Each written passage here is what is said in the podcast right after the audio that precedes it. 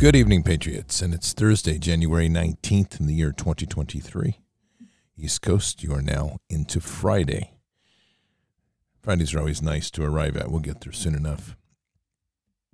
Before we begin, make sure that uh, you're taking good care of your family in these crazy times. Part of that is sleep.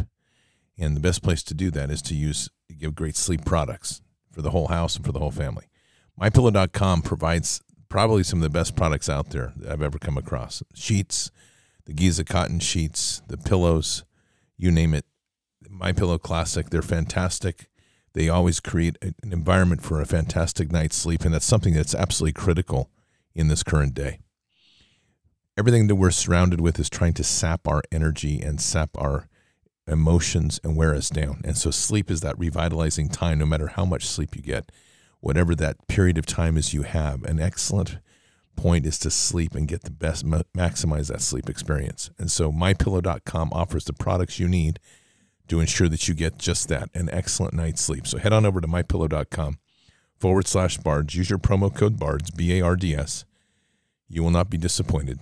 And it's obviously a patriot driven company so much so that the FBI thought it was critical and important to raid Mike Lindell while getting a sandwich at Arby's because apparently being a pillow salesman is a threat to national security. So I consider anybody who is a threat to national security that the FBI doesn't like to be extra special. And since apparently pillows and sheets are a threat to national security, we all want more. So head on over to mypillow.com forward slash bards. Promo code is bards, B A R D S tonight I'm going to go over some history. And that history is one we've talked about, we haven't talked focused on for some time. And it's the history of the Black Robe Regiment, which is really fundamental to our nation. I don't think people realize just how important the pulpit is. I won't say people in general, but I, I think most Americans miss the point of how important the pulpit was to the formation of our nation. The pulpit was a different pulpit than it is today. Today's pulpit has been neutered, it's been marginalized, it's been in, infected with this Christ consciousness, love all new age crap that keeps going along. Our pastors of old were mighty men, and they were the foundations of why we have what we have today. The Declaration of Independence was all constructed around Scripture, from Scriptures, or from sermons, I'm sorry, as was the basis the principles of the Constitution and the Bill of Rights. They understood very clearly what the challenges were to tyranny, and they understood very clearly what they were trying to achieve. And there was great risk at doing what they did. Hardships was already real in the colonies. When you get into looking at the pilgrims and you look at how many of them died and how they had to completely rewrite the relationship of family and and I'm, I'm, being very honest here. It was something. It was something like five women left with twenty men, and so they had to redefine the principles of what it is to rebuild. And they did, but they lost many, many people, and they survived.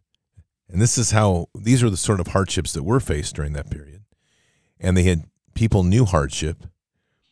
We don't know hardship these days, not like that, but they understood hardship and they used their grit and their skills, their innovation to overcome those hardships and to build a life and to ultimately build a nation.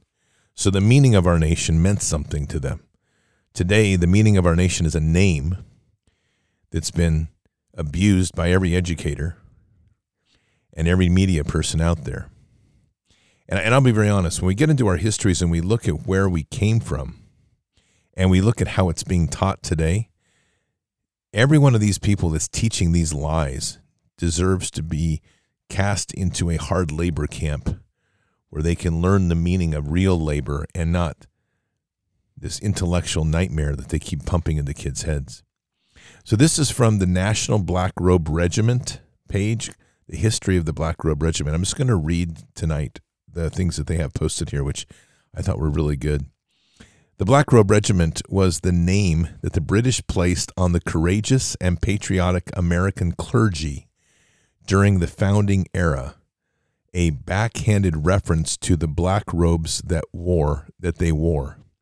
Significantly, the British blamed the Black Robe uh, Regiment for American independence, and rightfully so, for modern historians have documented that, quote, there is not a right asserted in the Declaration of Independence which has not been discussed by the New England clergy before 1763.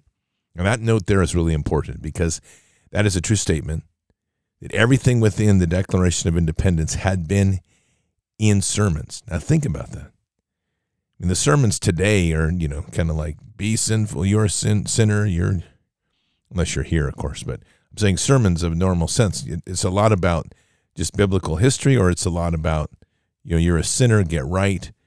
At that point in time, they were talking about rights, liberty, the things that made man. And they were using scripture as that framework to talk about. So when they got to the Declaration of Independence, this was a familiar for anybody that had been going to church. These, this was a familiar document because the clergy were a powerful force in this period. So, continuing with what they have written here, it is strange to today's generation to think that the rights listed in the Declaration of Independence were nothing more than a listing of sermon topics that had been preached from the pulpit in the two decades leading up to the American Revolution. But such was the case. But it was not just the British who saw the American pulpit as largely responsible for American independence and government.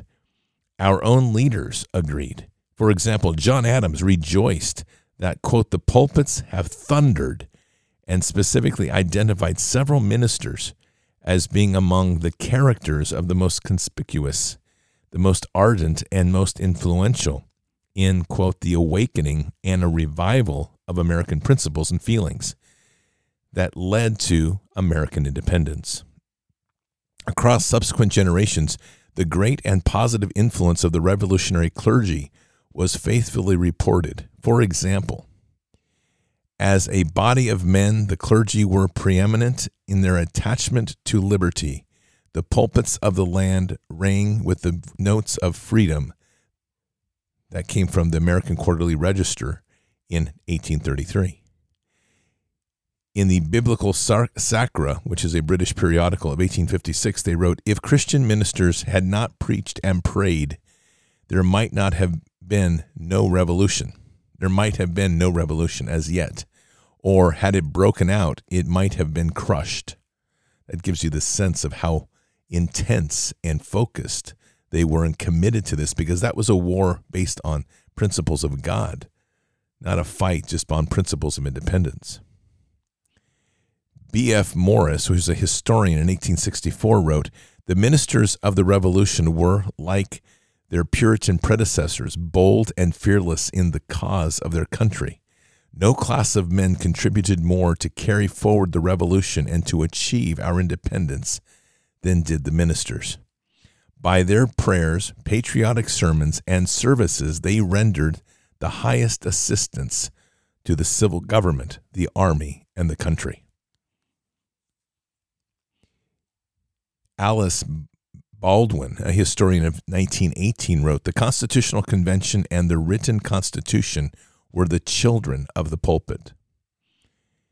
Clinton Rossiter, a historian of in 1953, wrote Had ministers been the only spokesman of the rebellion, had Jefferson, the Adamses, and Otis never appeared in print, the political thought of the revolution would have followed almost exactly the same line. In the sermons of the patriot ministers, we find expressed every possible refinement of the reigning political faith. Isn't that amazing? Our sermons were so alive with the principles of liberty, of free men, of sovereignty, those things that God gave us. They were absolutely alive with it. And yet today, you're hard pressed to find it anywhere. It's a sad change, but it's a change that we're going to have to make because ultimately, if we want to get this country back as we do, it's going to take a stronger pulpit than we have and or have had for probably over 100 years. This continues The American clergy were faithful ex- exponents of the fullness of God's word, applying its principles to every aspect of life, thus shaping America's institutes and culture.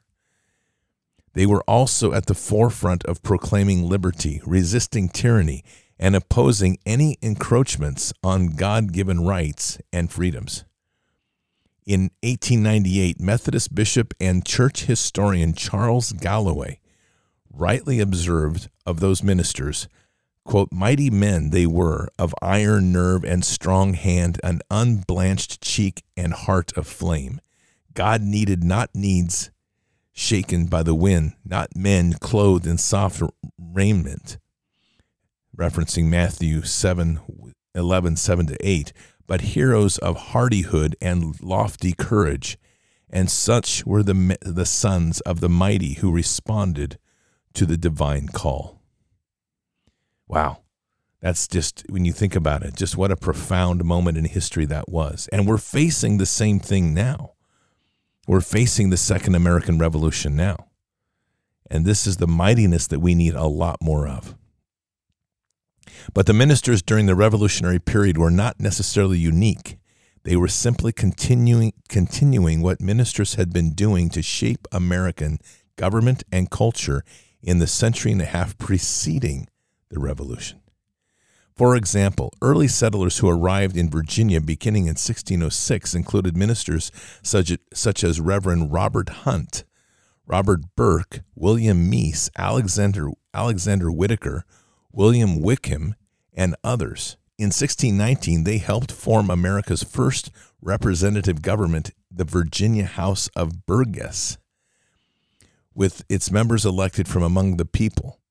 The legislature met in Jamestown Church and was opened with prayer by the Reverend Bucket, or I'm, I'm sorry, Reverend Buck. The elected legislators then sat in the church choir loft to conduct legislative business.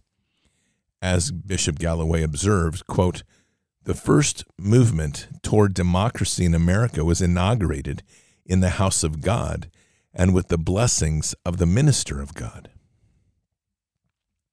In 1620, the Pilgrims landed in Massachusetts to establish their colony. Their pastor, Robert John Robinson, charged them to elect civil leaders who would not only seek the common good, but would, al- would also eliminate special privileges and status between governors and the governed. A radical departure from the practice of the rest of the world at the time. Pilgrims eagerly took that message to heart, organizing a representative government and holding annual elections. By 1636, they had also enacted a Citizens' Bill of Rights, America's first, in fact. In 1630, the Puritans arrived and founded the Massachusetts Bay Colony.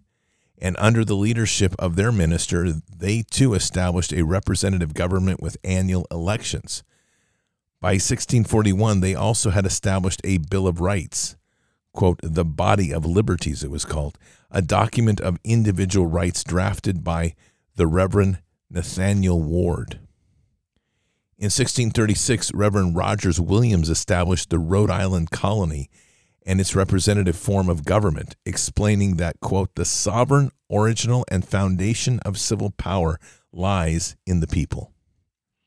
The same year, Reverend Thomas Hooker, along with Reverend Samuel Stone, John Davenport, and Theo, Theophilus Eaton, founded Connecticut, the state. They not only established an elective form of government, but in 1638 sermon in a 1638 sermon based on Deuteronomy 1:13 and Exodus 18:21, the Reverend Hooker explained the three biblical principles that had guided the plan of government in Connecticut.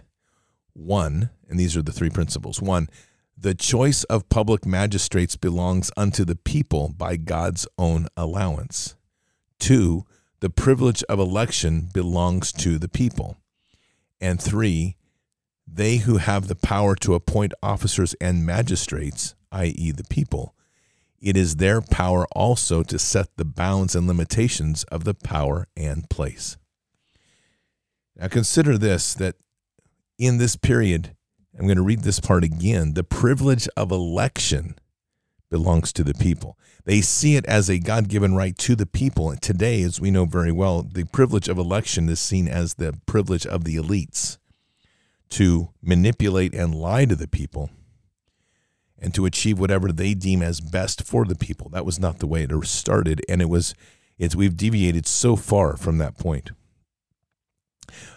Continuing from the Reverend Hooker's teachings and leadership sprang the quote fundamental orders of Connecticut end quote America's first written constitution and the direct ascend, antecedent to the federal constitution.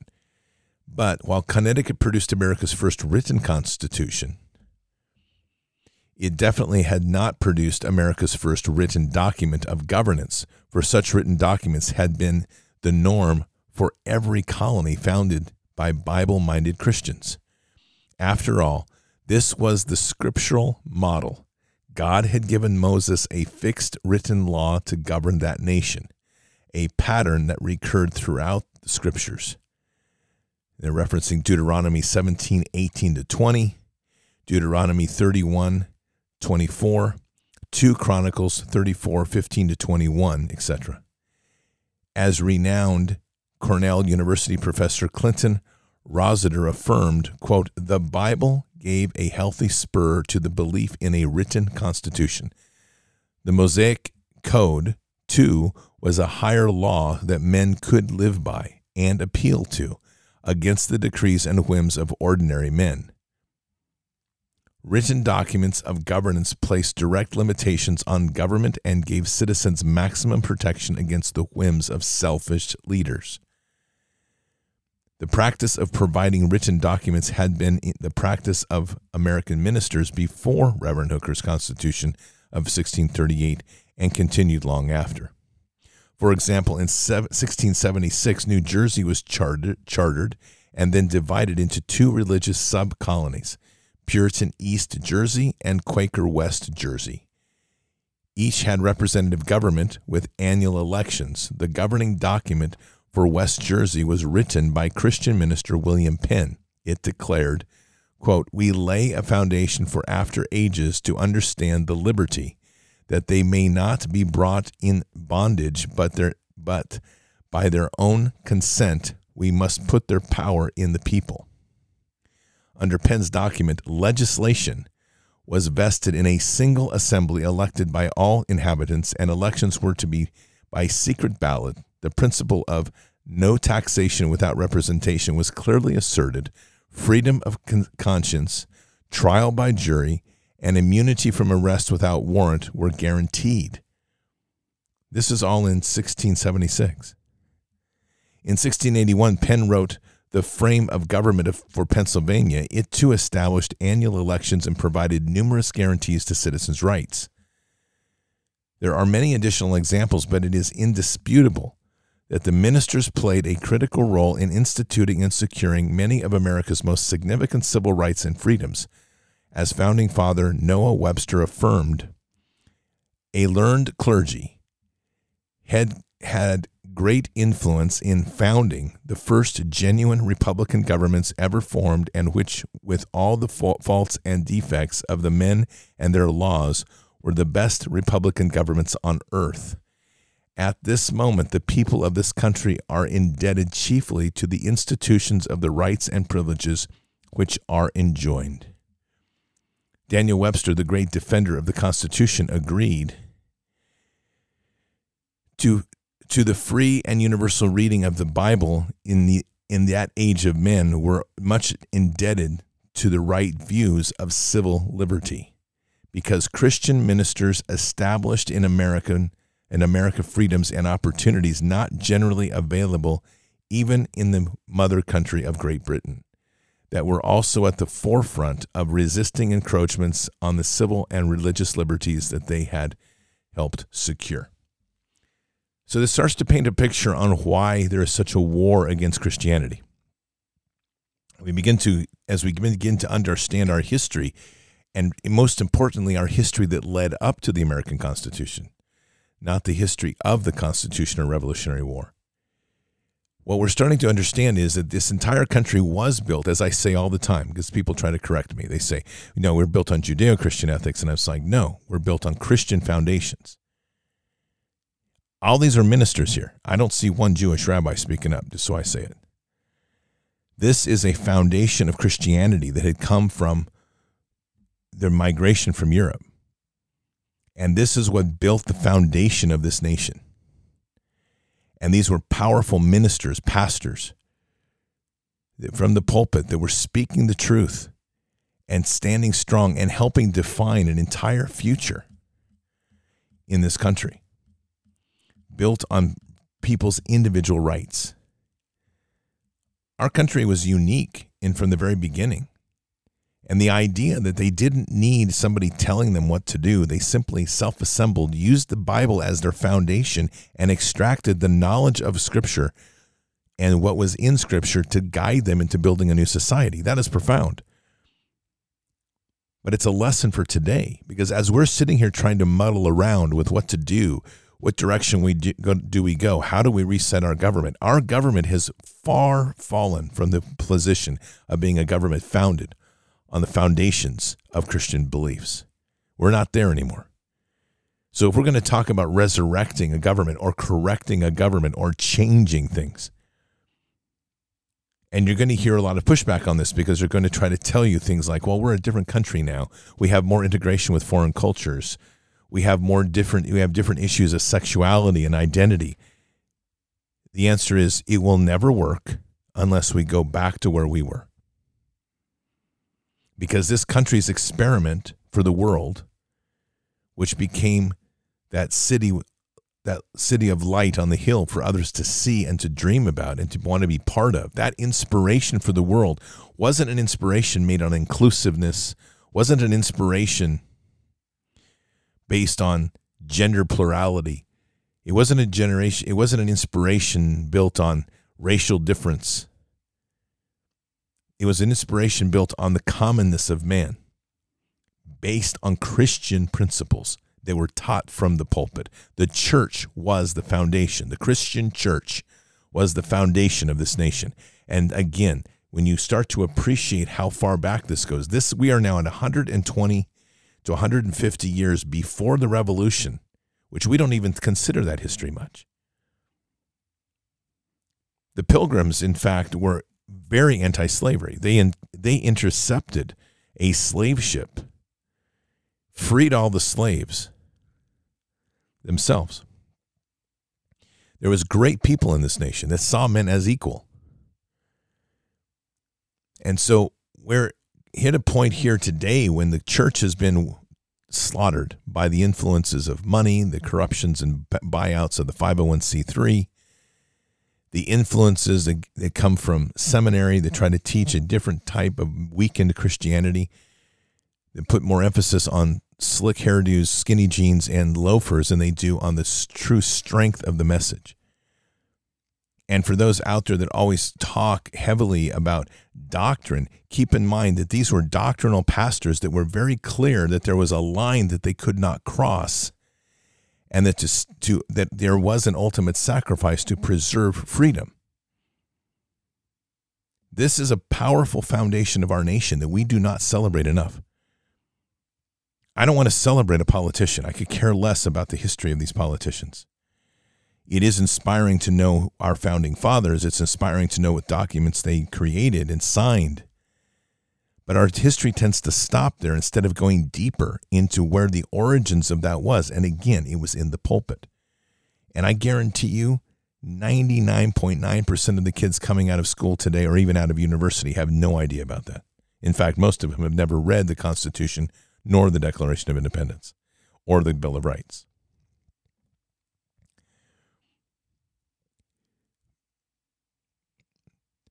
For example, oh, I'll start again. Because Christian ministers established in American freedoms and opportunities not generally available even in the mother country of Great Britain, they were also at the forefront of resisting encroachments on the civil and religious liberties as they had helped secure. We already read that. Now to continue. For example, when Crown appointed Governor Edmund Andros tried to seize the charters of Rhode Island, Connecticut, and Massachusetts, revoke their representative governments, and force the establishment of, a, of the British and Anglican Church upon the, them, opposition to Andros' plan was led by Reverend Samuel Willard. Increase Mather, and especially the Reverend John Wise. The Reverend John Wise was even imprisoned by Andros for his resistance, but he remained an unflinching voice for freedom, penning in 1710 and 1777, 1717, excuse me, 1710 and 1717, two works forcefully asserting that democracy was God's ordained government in both church and state, thus causing historians to title him the founder of American democracy.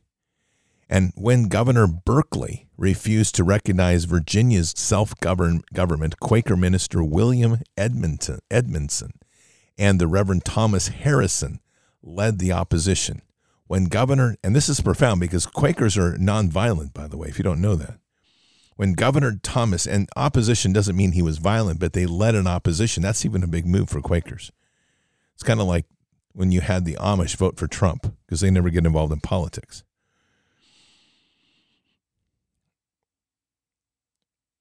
Let me get caught up here. Then, when Governor Thomas Hutchinson ignored the elected Massachusetts legislature, Reverend Dr. Samuel Cooper led the opposition, and similar pattern was followed when Governor William Burnett dissolved the New Hampshire legislature. Governor Botetourt dis- disbanded the Virginia House of Burgesses. Governor James Wright disbanded the Georgia Assembly, etc.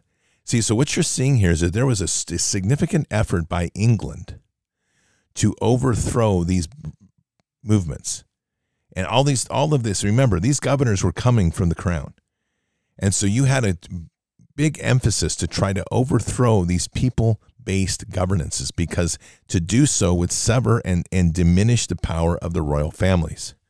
And yet it was again the pastors that led so much of this and because american preachers consistently opposed encroachments on civil and religious liberties when the british imposed on americans the 1765 Stamp Act, an early harbinger of the rupture between the two nations soon to follow.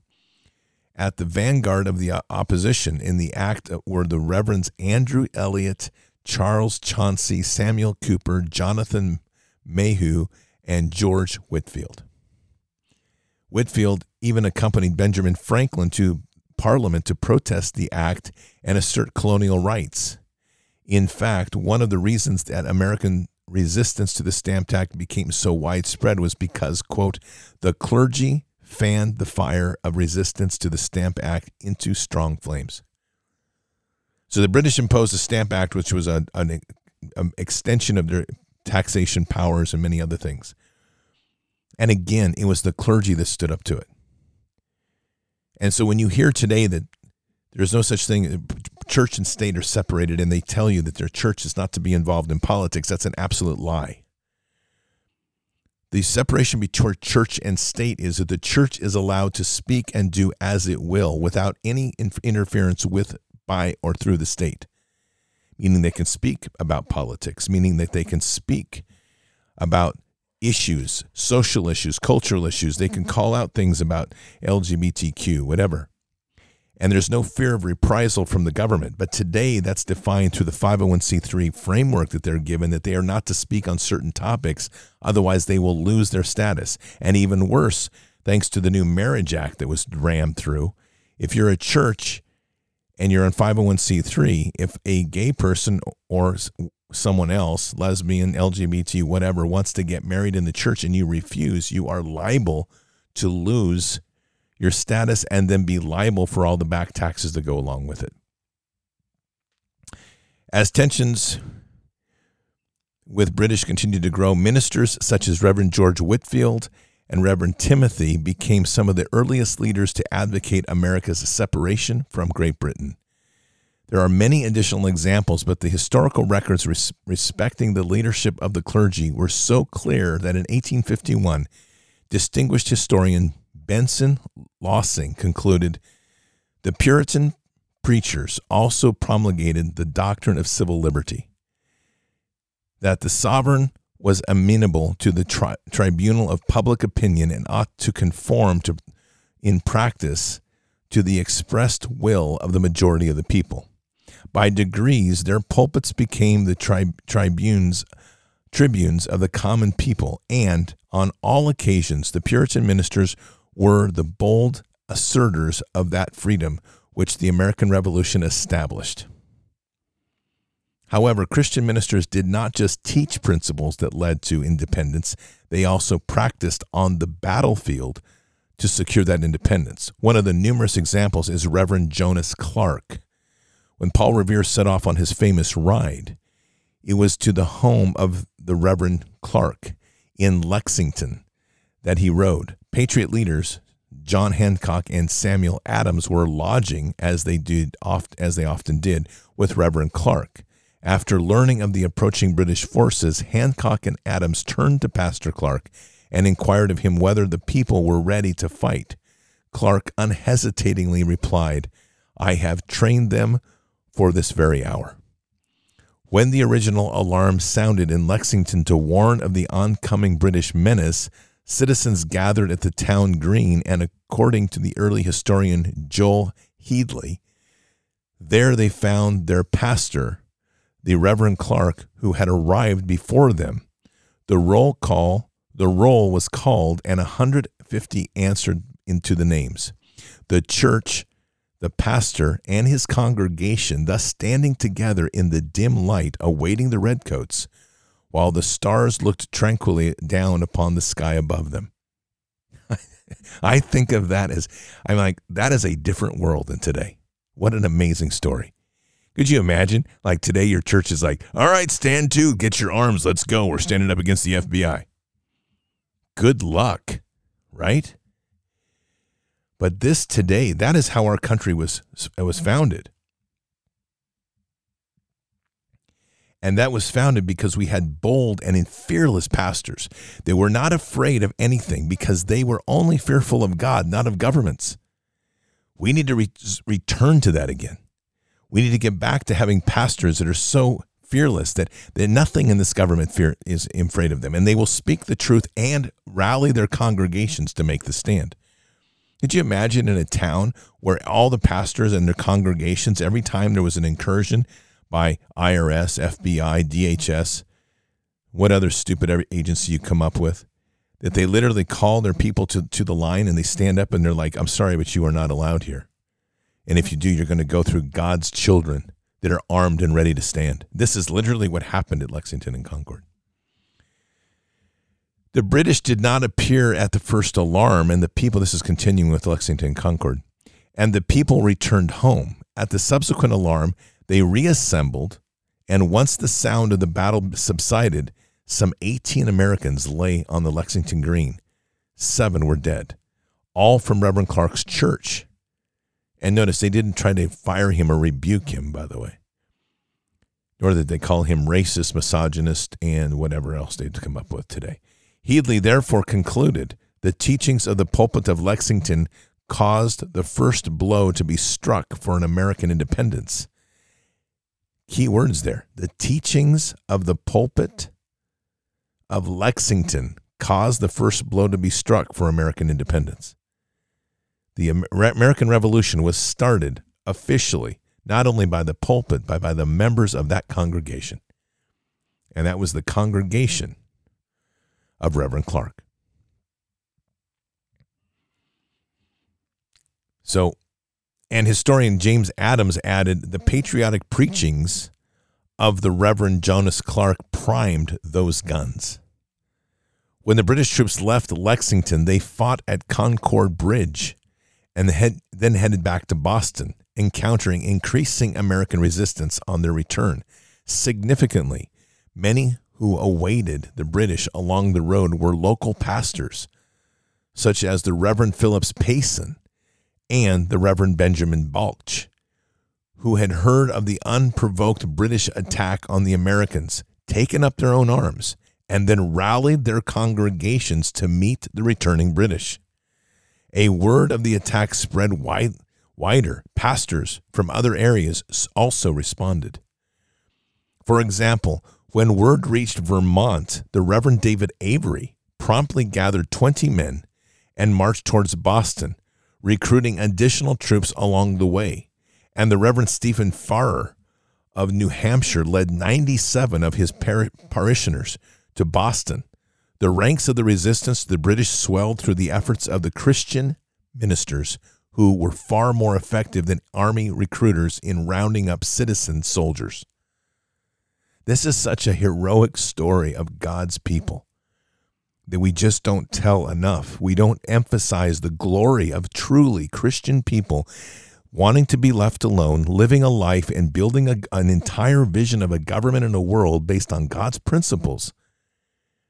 And then, when they were finally struck, standing to and moving together to rally in arms to fight the British. You know, when we talk about the blessing of this nation and the fact that we were able to defeat the British, the blessings of this nation are rooted in truly in, in Scripture, truly in the Bible. Weeks later, when the Americans fought the British at Bunker Hill, American ministers again delved headlong into the fray. For example, when the Reverend David Gross, Grosvenor heard that the battle had commenced, he left his pulpit, rifle in hand, and promptly marched to the scene of action, as did Reverend Jonathan French. The pattern was common through the Revolution as when Reverend Thomas Reed marched to the defense of Philadelphia against British General Howe, and Reverend John Steele led American forces in attacking the British. The Reverend Isaac Lewis helped lead the resistance to the British landing at Nor- Norwalk, Connecticut. The Reverend jo- Joseph Willard raised two full companies and then marched with them to battle. The Reverend James Latta when many of his parishioners were drafted, joined with them as a common soldier. And Reverend William Graham joined the military as a rifleman in order to encourage others in his parish to do the same. Furthermore, and this continues, quote, of John of Reverend John Craighead, it is said that he fought and preached alternately.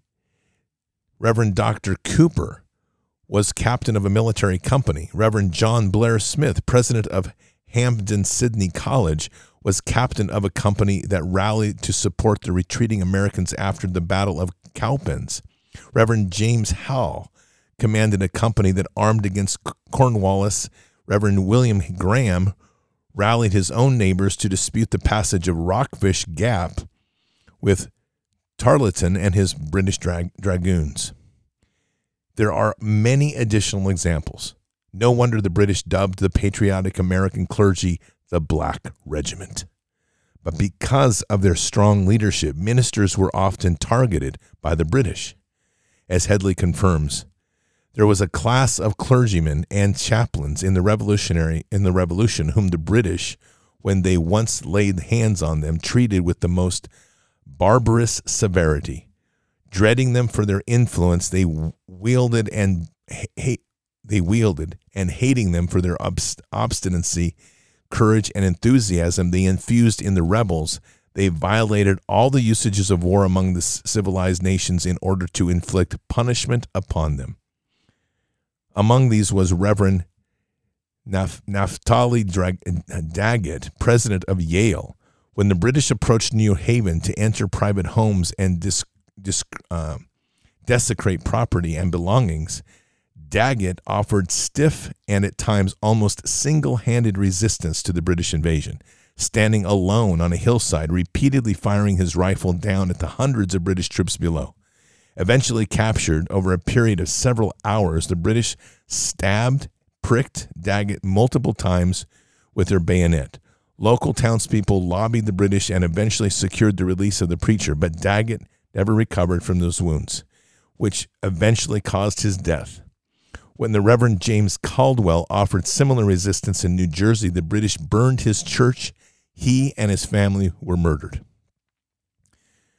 The British abused, killed, and imprisoned or imprisoned many other clergymen, who often suffered harsher treatment and more severe penalties than did ordinary imprisoned soldiers. But the British targeted not just ministers, but also their churches. As a result of the 19 church buildings in New York City, 10 were destroyed by the British, and most of the churches in Virginia suffered the same fate.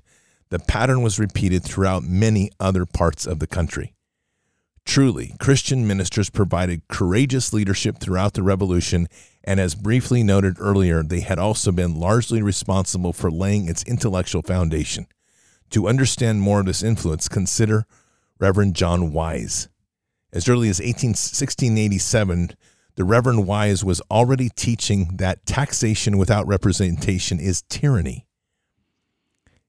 The con- and the consent of the governed was the foundation of the government, and that every man must be acknowledged equal to every man.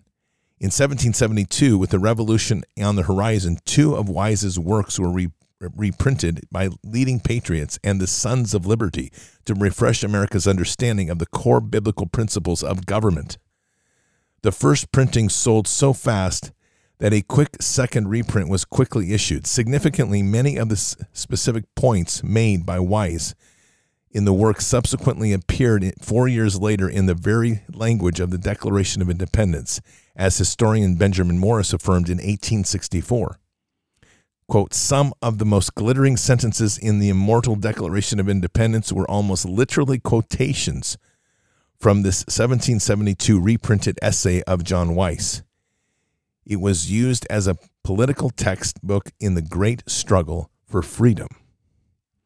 And decades later, when President Calvin Coolidge delivered his 1926 speech in Philadelphia on the 150th anniversary of the Declaration of Independence, he similarly acknowledged the thoughts in the Declaration can very largely be traced back to what John Wise was writing in 1710. It was Christian ministers such as John Wise and scores like him who, through their writings and their countless sermons, such as the election sermons and their sermons of the biblical principles of government, that laid the intellectual basis for American independence. Patriots, this is the most amazing story in our history. That if people truly understood it, read it, and learned it, we would not be where we are today. Our country is a Christian foundation country, no, nothing other. It was based on the courage of Christian ministers, pastors, so forth, clergy, who risked their lives, who risked their churches, who risked their families, and did so against the crown at great risk to speak the ideals of a new vision of a country built on God's law, God's principles. This is stunning. And as we begin to understand truly who we are, this is part of who we are. This is the legacy that we fight for today. So when you get into a place where you feel like it's, oh man, it's difficult. I don't know if I can get through this. Check yourself because those are those that went long before us, those that established this nation for us, had to suffer in unmeasurable ills and risks and consequences for some of their actions. They took real risk, and they were willing to, and they needed to. Because otherwise, the United States would never have been. And probably, as you heard earlier in this reading, even if some of the great works about rising up as a nation from some of our founding fathers had not been written, as they said, the trajectory and foundations of the revolution were already built and set in stone because of the clergy of this nation. So as you're looking around at your church or your community, look at what's become of our churches. Ask yourself why we're here. We can start right at the pulpit. That's why we are here. We've there are some churches that are strong. Not ever going to take that away. But so many of the churches have become weak, become watered down. They don't understand the true commitment to what God's word is. And this country is a testimony to what the true commitment of that is. And that in itself is a statement of fight and defend, occupy, expand, subdue. That's the martial aspect of our faith that is not taught. And I run into so many still that say, like, why I don't, we must pray for love and get along in peace. They did all of that, but they also understood that there was a line that they would never cross at any cost, that they would stand together in the body of Christ, that they would rally to each other's defense, that they were willing to sacrifice their lives, their fortunes, and their sacred honor, all for the principles of establishing and affirming God's rule in this land and to build a nation that was framed by God's law, Mosaic law. Let that sink in in your prayers. Let that sink in in your day and your life of what is before us and what is upon us and what is expected of us when it says in the, in the Declaration of Independence that it is our duty to throw off such forms of government, referring to despotism. It isn't an option, it's a duty. And there's, as said by people that understood the consequence of what they wrote, they didn't write that lightly, they didn't write that frivolously. They wrote that with the passion of understanding what the true sacrifice was because they were dealing with with the crown, with real consequences like having your church burned down, being stuck a hundred times with bayonets, having your family murdered or raped. These were real issues. The British Army, the British people at the time, and they are our brethren so in so many ways, but the British people at the time were deeply asleep and most were unwilling to stand against their crown that was extolling unheard crimes against us. That is the same situation we are in today, not the British. But look around us. We have a government that is that's been pushing untold crimes on us while so many have willfully gone along with it. We are in the Second American Revolution. The difference is now there is a world that's awakening that eyes are on, but we still have the obligation to lead. Our time is now. This is our year to stand. This is truly the year of the Second American Revolution. And whatever that sacrifice means for you, I don't know. But one thing it cannot mean is finding a way to protect your sanctity and your safety. Because in protecting liberty, in protecting sovereignty, which God gave us, you have to be willing to put it all on the line. That's what the origins of this nation are. That's what our pulpits did. That's what people from the from the pews and the congregations did because they understood and they trusted in God so much that they understood that what was at stake was their religious right to worship God Himself. Let's pray. Father, as we reflect on our own history, we're deeply humbled. We are deeply humbled by the sacrifices made from the pulpit, from the pastors, from the clergy and even from the congregations to preserve, to build, and to preserve a freedom that you had given and blessed us with. Father, we pray now that that sort of fire can re- be resurrected in the bellies of the many. Those that are truly walking with Christ and seeking that mighty walk as a, a warrior in Christ, we need to have that fire of righteousness rekindled. So we pray for that tonight, Father a powerful prayer that says it's time for those that are walking with Jesus to stand as our founding fathers did, as those that built the foundations of this nation, a nation built from the rocks of faith that were forged in the churches from the pulpits of the time. Pulpits that were mighty, clergy that were mighty. We pray for the resurrection of that, and that is exists within the ranks of the many. That fire exists now within the hearts of your children. Perhaps they need a nudge. Perhaps there's a timid, timidity, timidity because they feel that they haven't gone to the right school. All that's lies. It's about the passion in Jesus. It's about the passion in sovereignty, the passion for liberty, the passion for freedom, and the passion to live under your law. So, Father, we just pray for the guidance and the wisdom. We equally pray for the fire of righteousness to rise because that time is before us to truly take this country back in your name. And we say these things in Christ Jesus' name. Amen. Well, Patriots, we have a great history in this nation. And for our international listeners, we are all now one in the body of Christ, fighting the same fight. We have people from UK. I love UK. You know that. But we have to be honest about what happened in our history because we cannot allow the sleepers to run us over. We are at a cusp of greatness or a cusp of great failure, one of the two.